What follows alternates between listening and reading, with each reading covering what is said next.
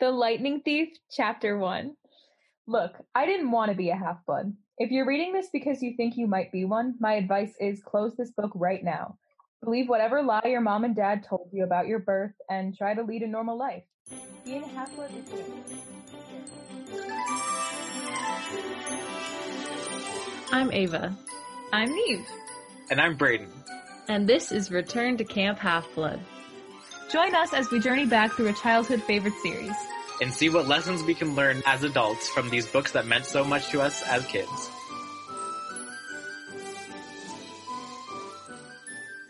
Okay, chapter one and two of Percy Jackson and the Lightning Thief. The first two chapters. They are titled I Accidentally Vaporized My Pre Algebra Teacher and Three Old Ladies Knit the Socks of Death. Can we talk about those titles for a second, guys? Please. Oh, I'll ever want to knit the socks of death. I do. I I think oh my god. I love the title of chapter one. I really do, but I think the title of chapter two is absolutely hysterical. um because socks, you know, like that's just so like it takes away all like the annoying like pretentiousness and formality that like some people pin on mythology and it's like oh thank you for making this accessible. But also it's just funny.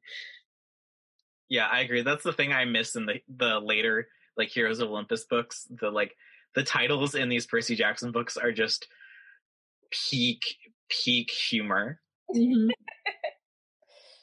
okay so today we're talking about these chapters through the theme of beginnings and before we get into that, uh, we're going to start off with a 30 second recap of the two chapters. And for our first week, Ava's going to take it away.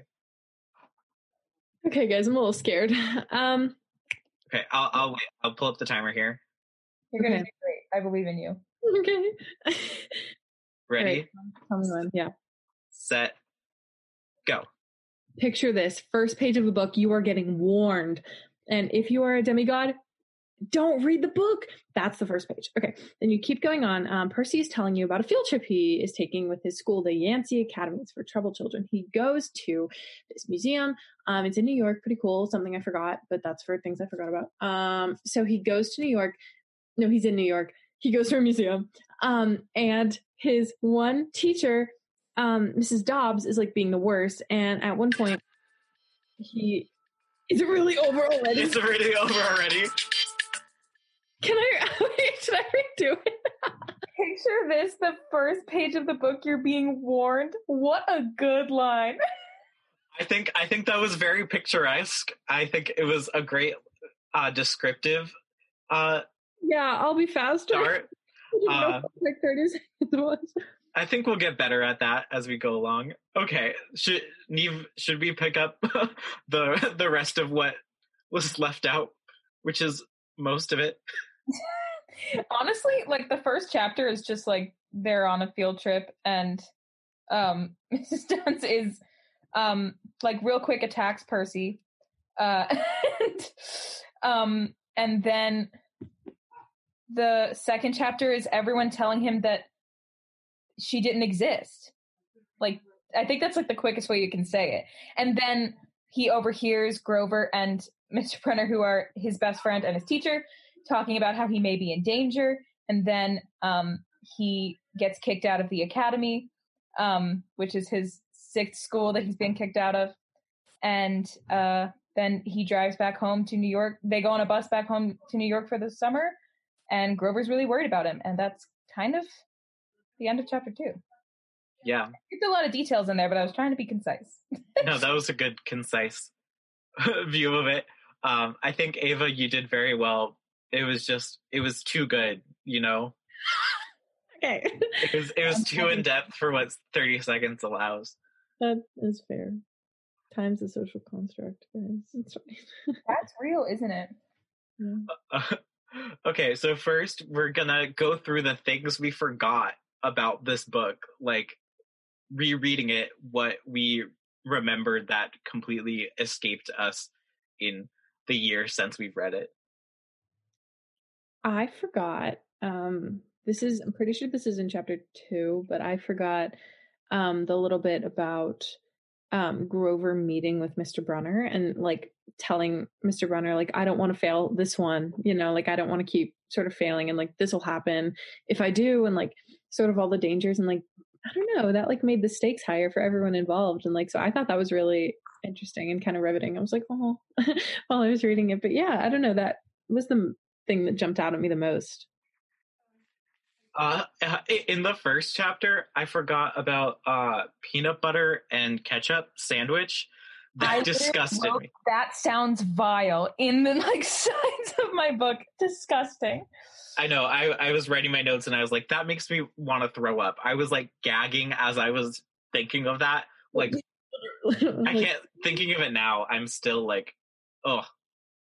That, like, obviously Percy was a troubled kid, but I forgot that part of that trouble was like anger issues. Like I feel like that's overlooked in a lot of the other retellings of the story that it's just like oh he's hyper and like but like I forgot that he had like like problems with aggression, which I feel like is another interesting part of his personality. Yeah. That, um and like the things he struggled with and stuff. Yeah, I just forgot that he had that problem. And rereading it, it's like a pretty big part of the first chapter, so I was surprised. I also I th- I forgot how young sixth grade is. Me too. like reading this, I would have been probably in like second or third grade, and I'm like, oh my god, sixth grade is so old, and I'm like, wow, he is so little, like so little. It's funny because like I read it in fifth or sixth grade and I was like, huh, you know, that's me. like, but like looking back at like what I looked like in sixth grade, like, oh my god, like it is very young. Also, Mr. Brunner is a Latin teacher, not a Greek teacher. This this got me caught up for the the first two chapters because this like is a reoccurring theme where he's a Latin teacher, but like teaching about Greek stuff. yeah, Yeah. because you'd kind of think, yeah no i kind of had that same thought when like when percy threw the um book about greek mythology across his room or something i was like so rick riordan what does latin mean to you like I, I know. I was like, why are they why are they learning Greek mythology in their Latin class? like you would be learning about roman mythology if you follow history like i don't know but like i did think it was cool i mean because Yeah. realistically like who teaches greek to sixth graders Yeah. Yeah, Um, there's definitely no there's no Greek classes. yeah there was one moment that I guess could count as something I forgot about, but it just made me sad. but like I forgot about this specific moment where like after he gets expelled from uh Yancy and he takes his final exam for Latin slash Greek, whatever it was, um what like uh Mr. Brunner like comforts him and he's like, I know like it's for the best, like I'm sorry you have to leave, but like you just don't fit in here. Um and like he was um it was like an all in front of the class like after they took this final exam. And he says like what i'm trying to say is you're not normal percy. That's nothing to be. And he's like thanks i blurted. Thanks a lot sir for reminding me. And it was just so sad.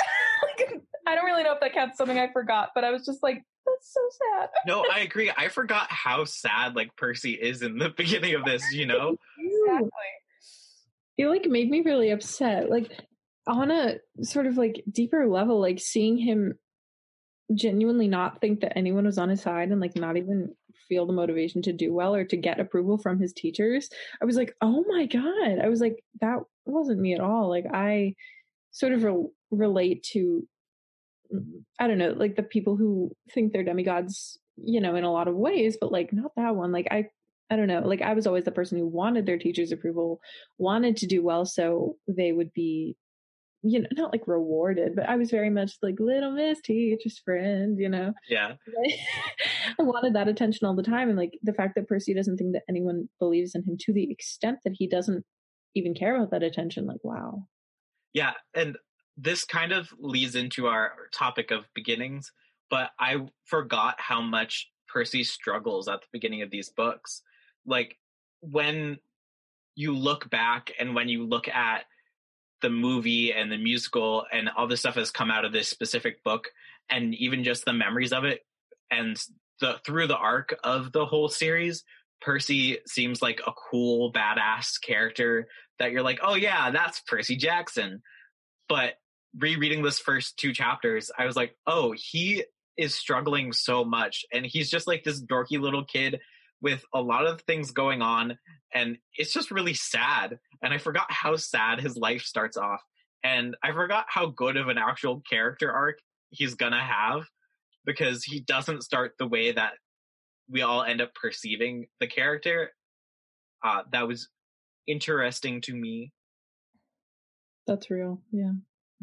Yeah, I also found like he was like there was a part that um Mr. Brunner like talks to him and is like, I only expect the best from you. And he talks to Grover about it, like Percy talks to Grover about it, and he's like, like, I'm not a genius. Like I don't understand what he wants from me. So like at the same he's like disappointed in himself for not being able to do well, but also when someone's like, I expect the best from you. I want you to do well. He's like, well, I'm not that smart. Like, I'm not like he has like such like a conflicting like headspace of whether or not he wants to do well, which I noticed. Definitely. Mm-hmm. Also, I realized something in so when they're outside and Nancy Bobofit uh, is insulting them, and I don't remember the exact context, even though I just read this yesterday. Uh, but and then the water reaches up and grabs her, and then Mrs. Dodds comes over, and I was like, oh, this is because he's the son of Poseidon. Like that, this is was the key to why she noticed him. He wasn't like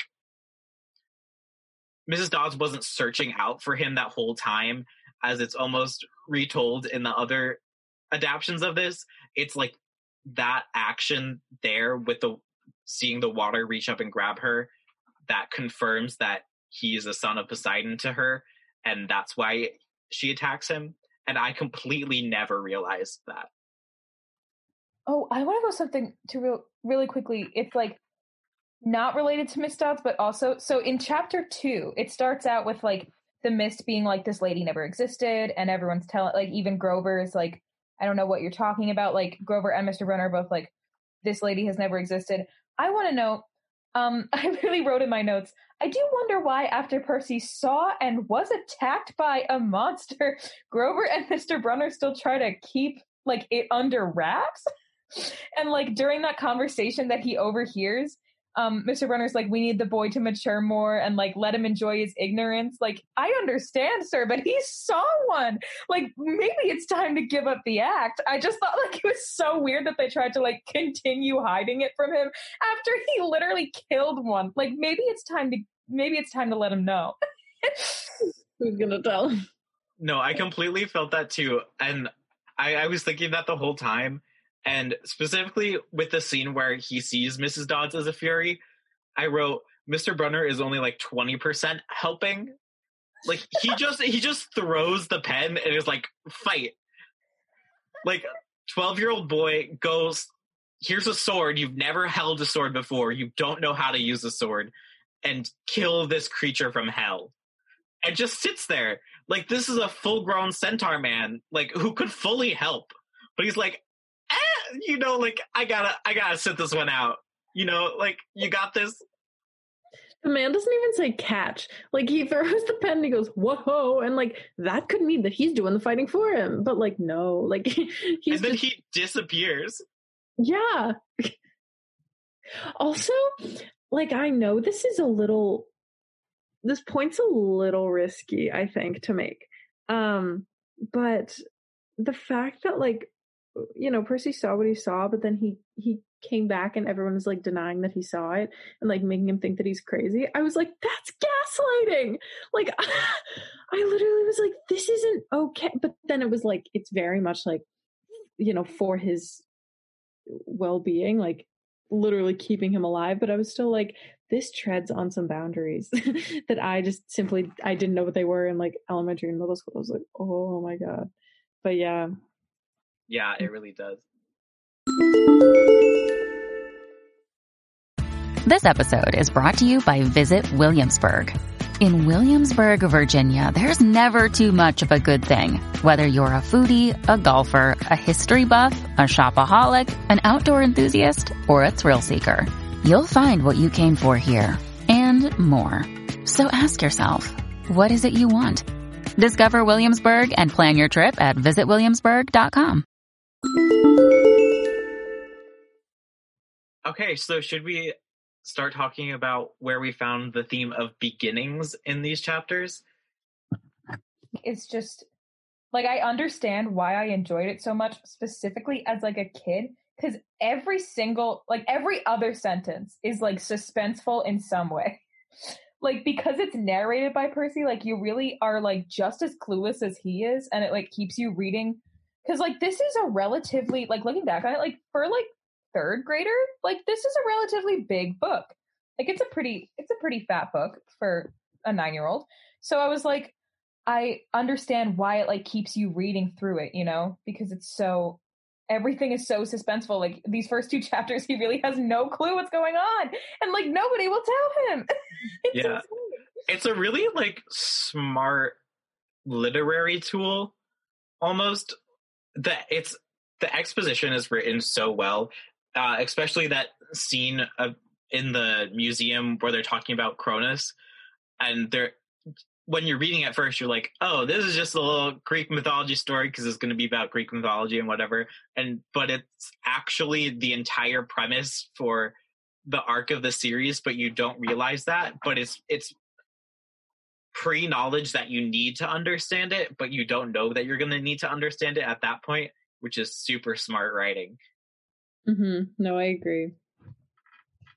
i also looking at the first paragraph i thought beginnings are scary. You put something at risk by starting anything was what i got from that like first section because he's like don't read this if you're a half-blood because you're going to risk your life but all of us were like i'm probably a half-blood i'm going to risk my life anyways but it just was, had me thinking about like how beginnings are like whenever you're beginning something you're also ending something so you're putting yourself at risk and leaving the safety that you have preconceived Yeah, no, it's true. Like even if it's something like a fictional book, like you're still losing some kind of like innocence in a way.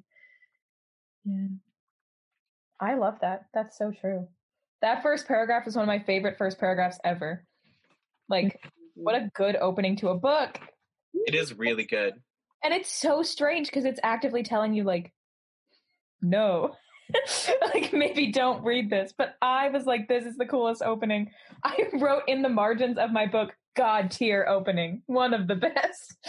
like, so good. It really plays on like sort of te- like preteens and like teens like desire to like play with reverse psychology. Because I really feel like when you're sort of growing up and like I don't know you you have to abide by all these rules like all the time um but you're just starting to see like you know what would it be like if I didn't do that? Like someone telling you not to do something like you do it boom like that's how it is. And like the author of this entire series is like no like do not read my books. Go away. Like and you're like no bitch like you're like no i want to read this book. And it's just it's interesting because like in a way it's a risk. Um but also he writes it sarcastically enough so that you know it's kind of not you know you know that anyone in their right minds will continue. So yeah very interesting. Yeah where else did we see beginnings in these chapters I mean, this is the pretentious classicist in me saying that Latin is, in a way, a beginning language. Like, I just think that, like, the introduction of the specificity of, like, a Latin teacher, um, you know, my brain was kind of like, that's sort of.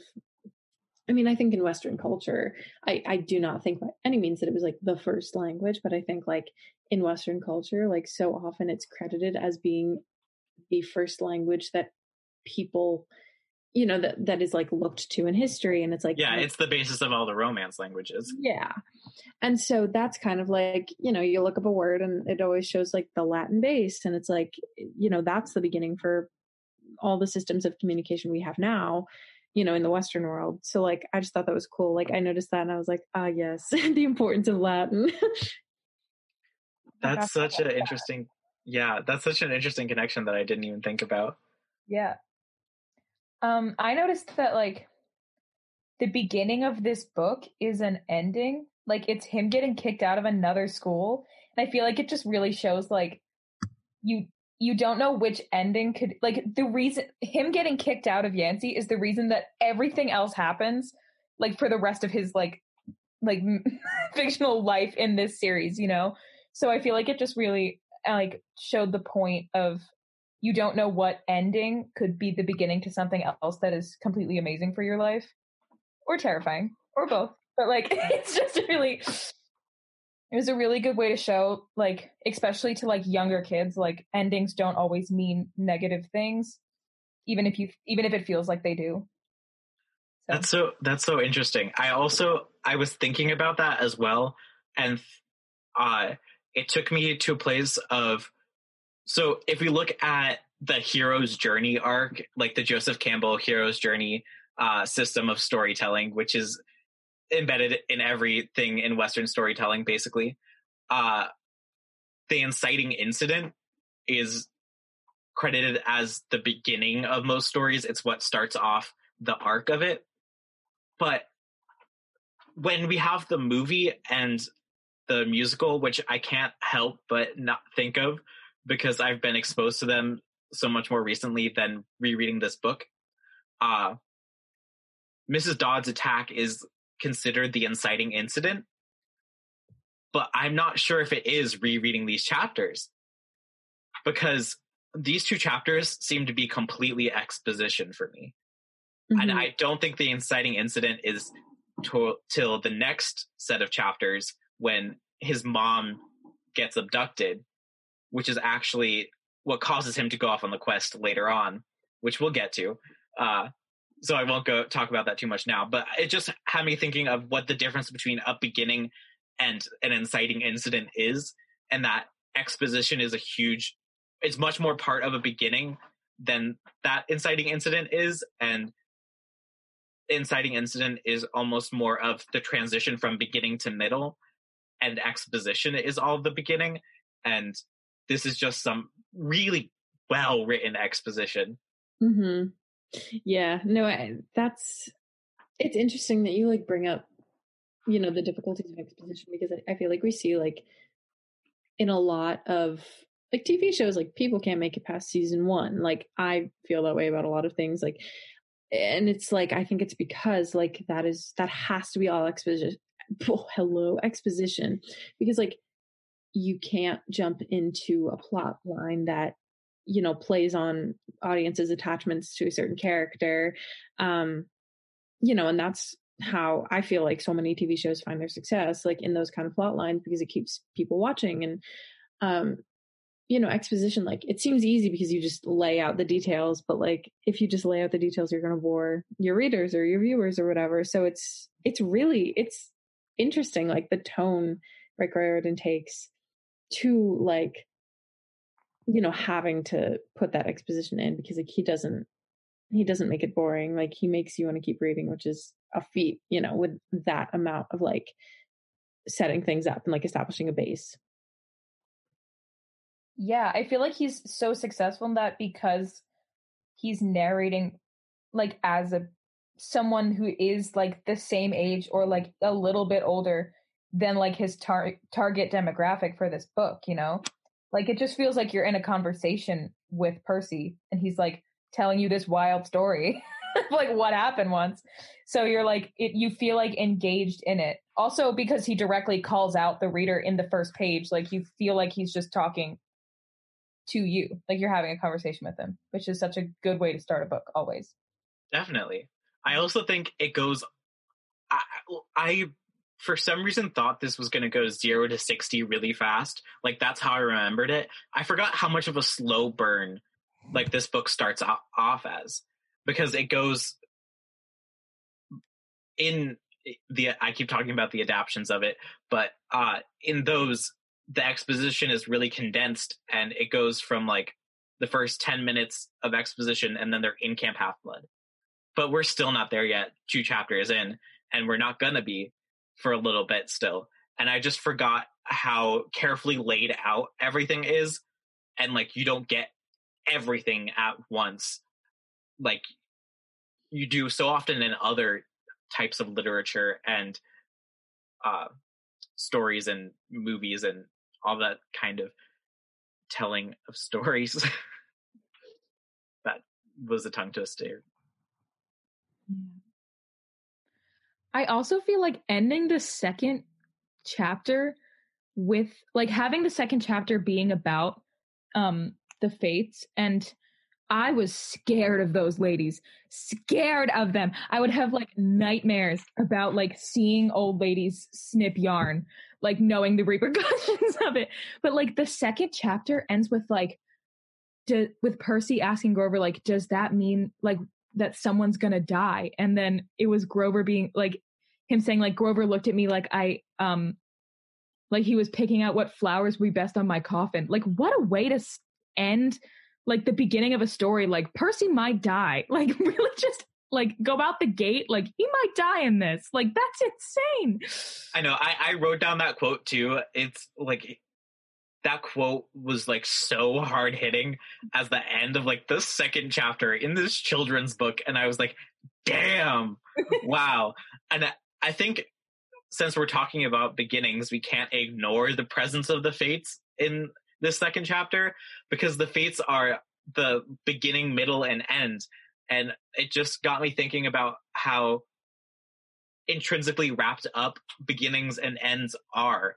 Like they are the same in a, in a way. Like this book series begins with the air quotes death of his mother, uh, or this book specifically begins with the death of his mother and then ends with her resurrection essentially uh, mm-hmm. uh, not yeah. to spoil the books i guess um, but i don't know that was just interesting i yeah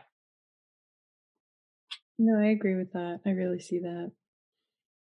Kind of in like oh, it's so meta you know in in like seeing the fear furies hello and seeing the fates kind of like learning about them you know that's a beginning for you like that's the beginning of your knowledge that's the end of their like anonymity in your brain and like it's crazy like they're everywhere.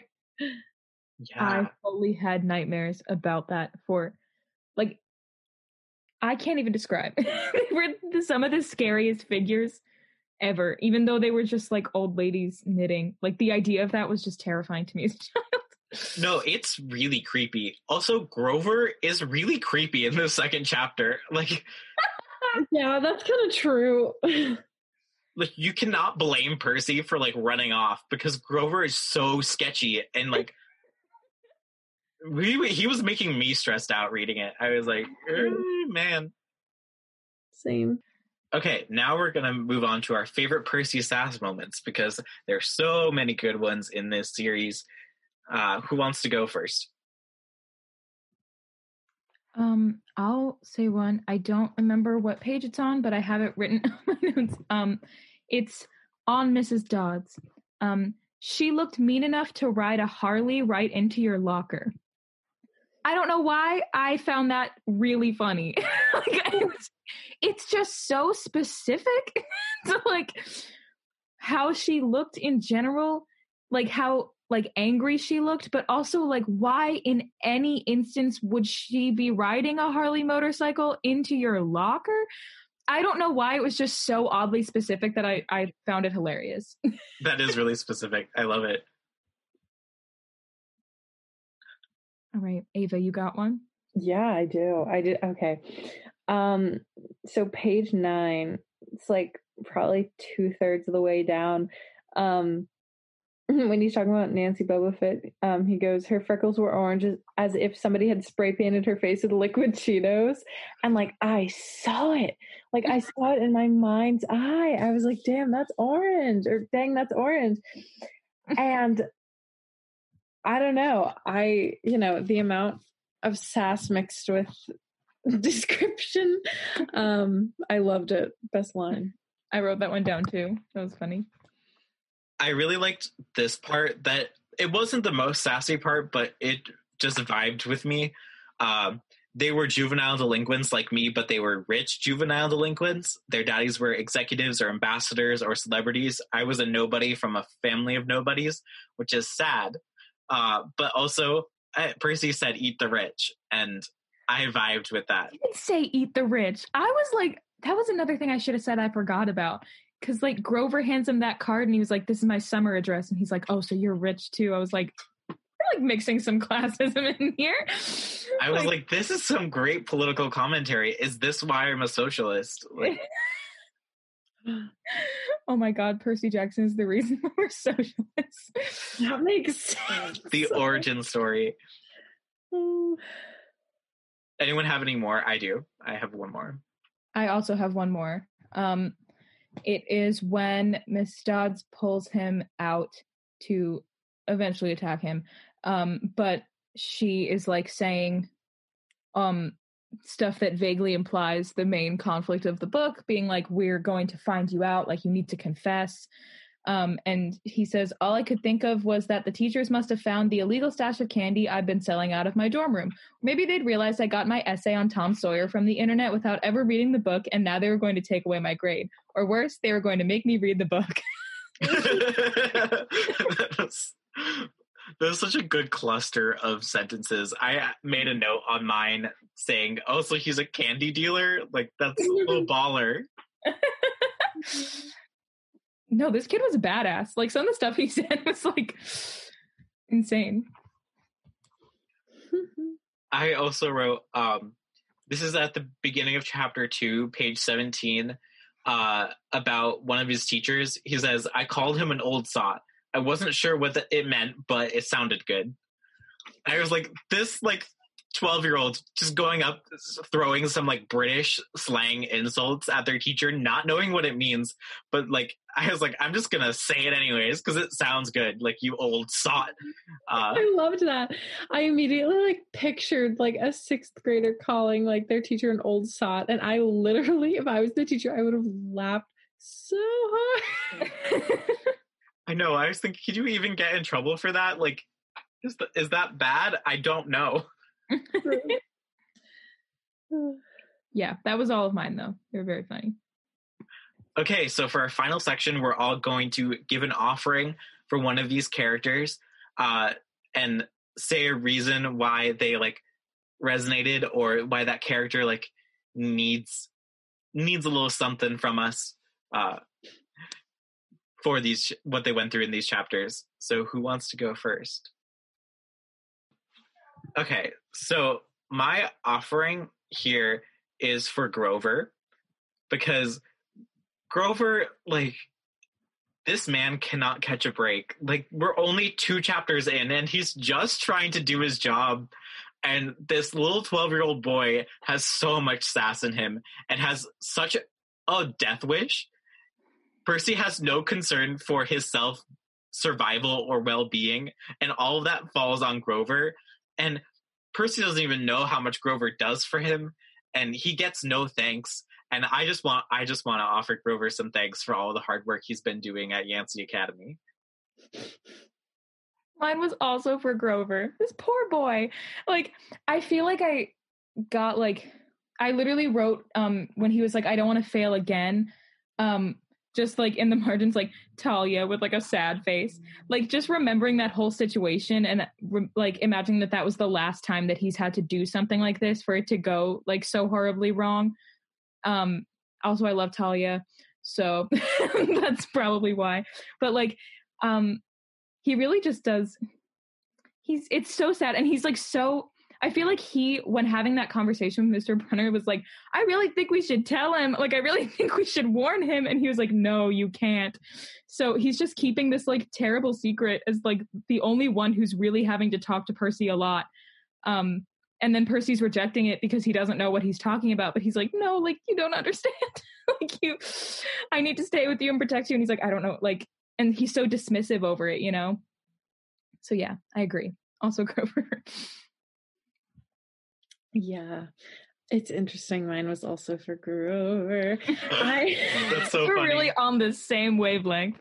I yeah, Neve, I kind of thought, you know, a similar way about it, but I sort of thought more I don't know. I, I felt a lot about chapter two. Um like a lot about the I don't want to fail again part, but I thought specifically a lot about like the you know what happens if I fail again part. Um, sort of like the dire consequences. I was like, I just want you to be okay. like little goat boy. Like I just want you to be okay. and boy.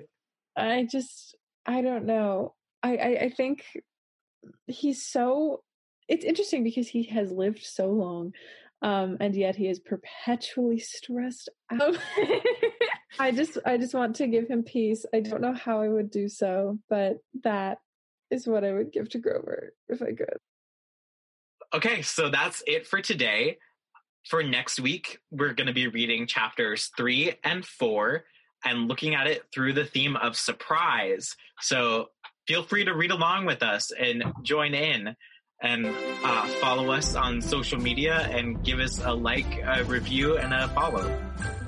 Thank you. Thanks, guys.